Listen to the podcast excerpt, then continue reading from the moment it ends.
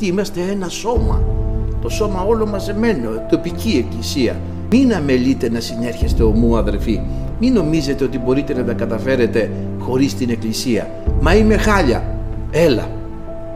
Μα ε, αυτές τις μέρες έχω πέσει. Έλα.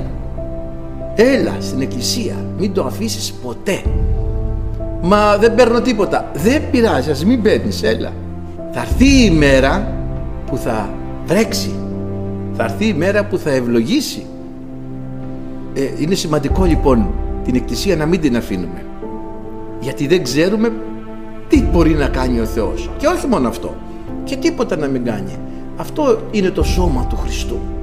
Το οποίο είναι καλό να μαζεύεται το πνεύμα που εγώ θα σας δώσω θα γίνει μέσα σας πηγή ύδατος ύδατος αναβλύζοντας η ζωή αιώνιον αυτό είναι το πνεύμα που έρχεται μέσα μας και είναι ύδαορ αναβλύζον η ζωή αιώνιον πρόσβαση προς το Θείο έχουν πλέον πάντες όχι μόνο οι βασιλείς, όχι μόνο οι ιερείς όχι μόνο οι προφήτες έχουν όλοι πρόσβαση προς το Θεό εσείς είστε βασιλείς και ιερείς του υψίστου όλοι τι γίνεται; Στις θρησκείες υπάρχουν πλέον ξεχωριστοί ιερείς.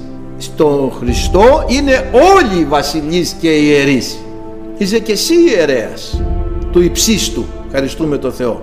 Είμαστε όλοι αδερφοί να προσφέρουμε τώρα μπορεί να γονατίσουμε και να φέρει το μήνυμα του Θεού ένα παιδί μια αδελφή να φέρει ένα μήνυμα Θεού να της δώσει ο Κύριος ένα μήνυμα και να το πει παντού όλοι μας έχουμε πρόσβαση οι πρεσβύτεροι, είναι ανίσχυοι Όλοι.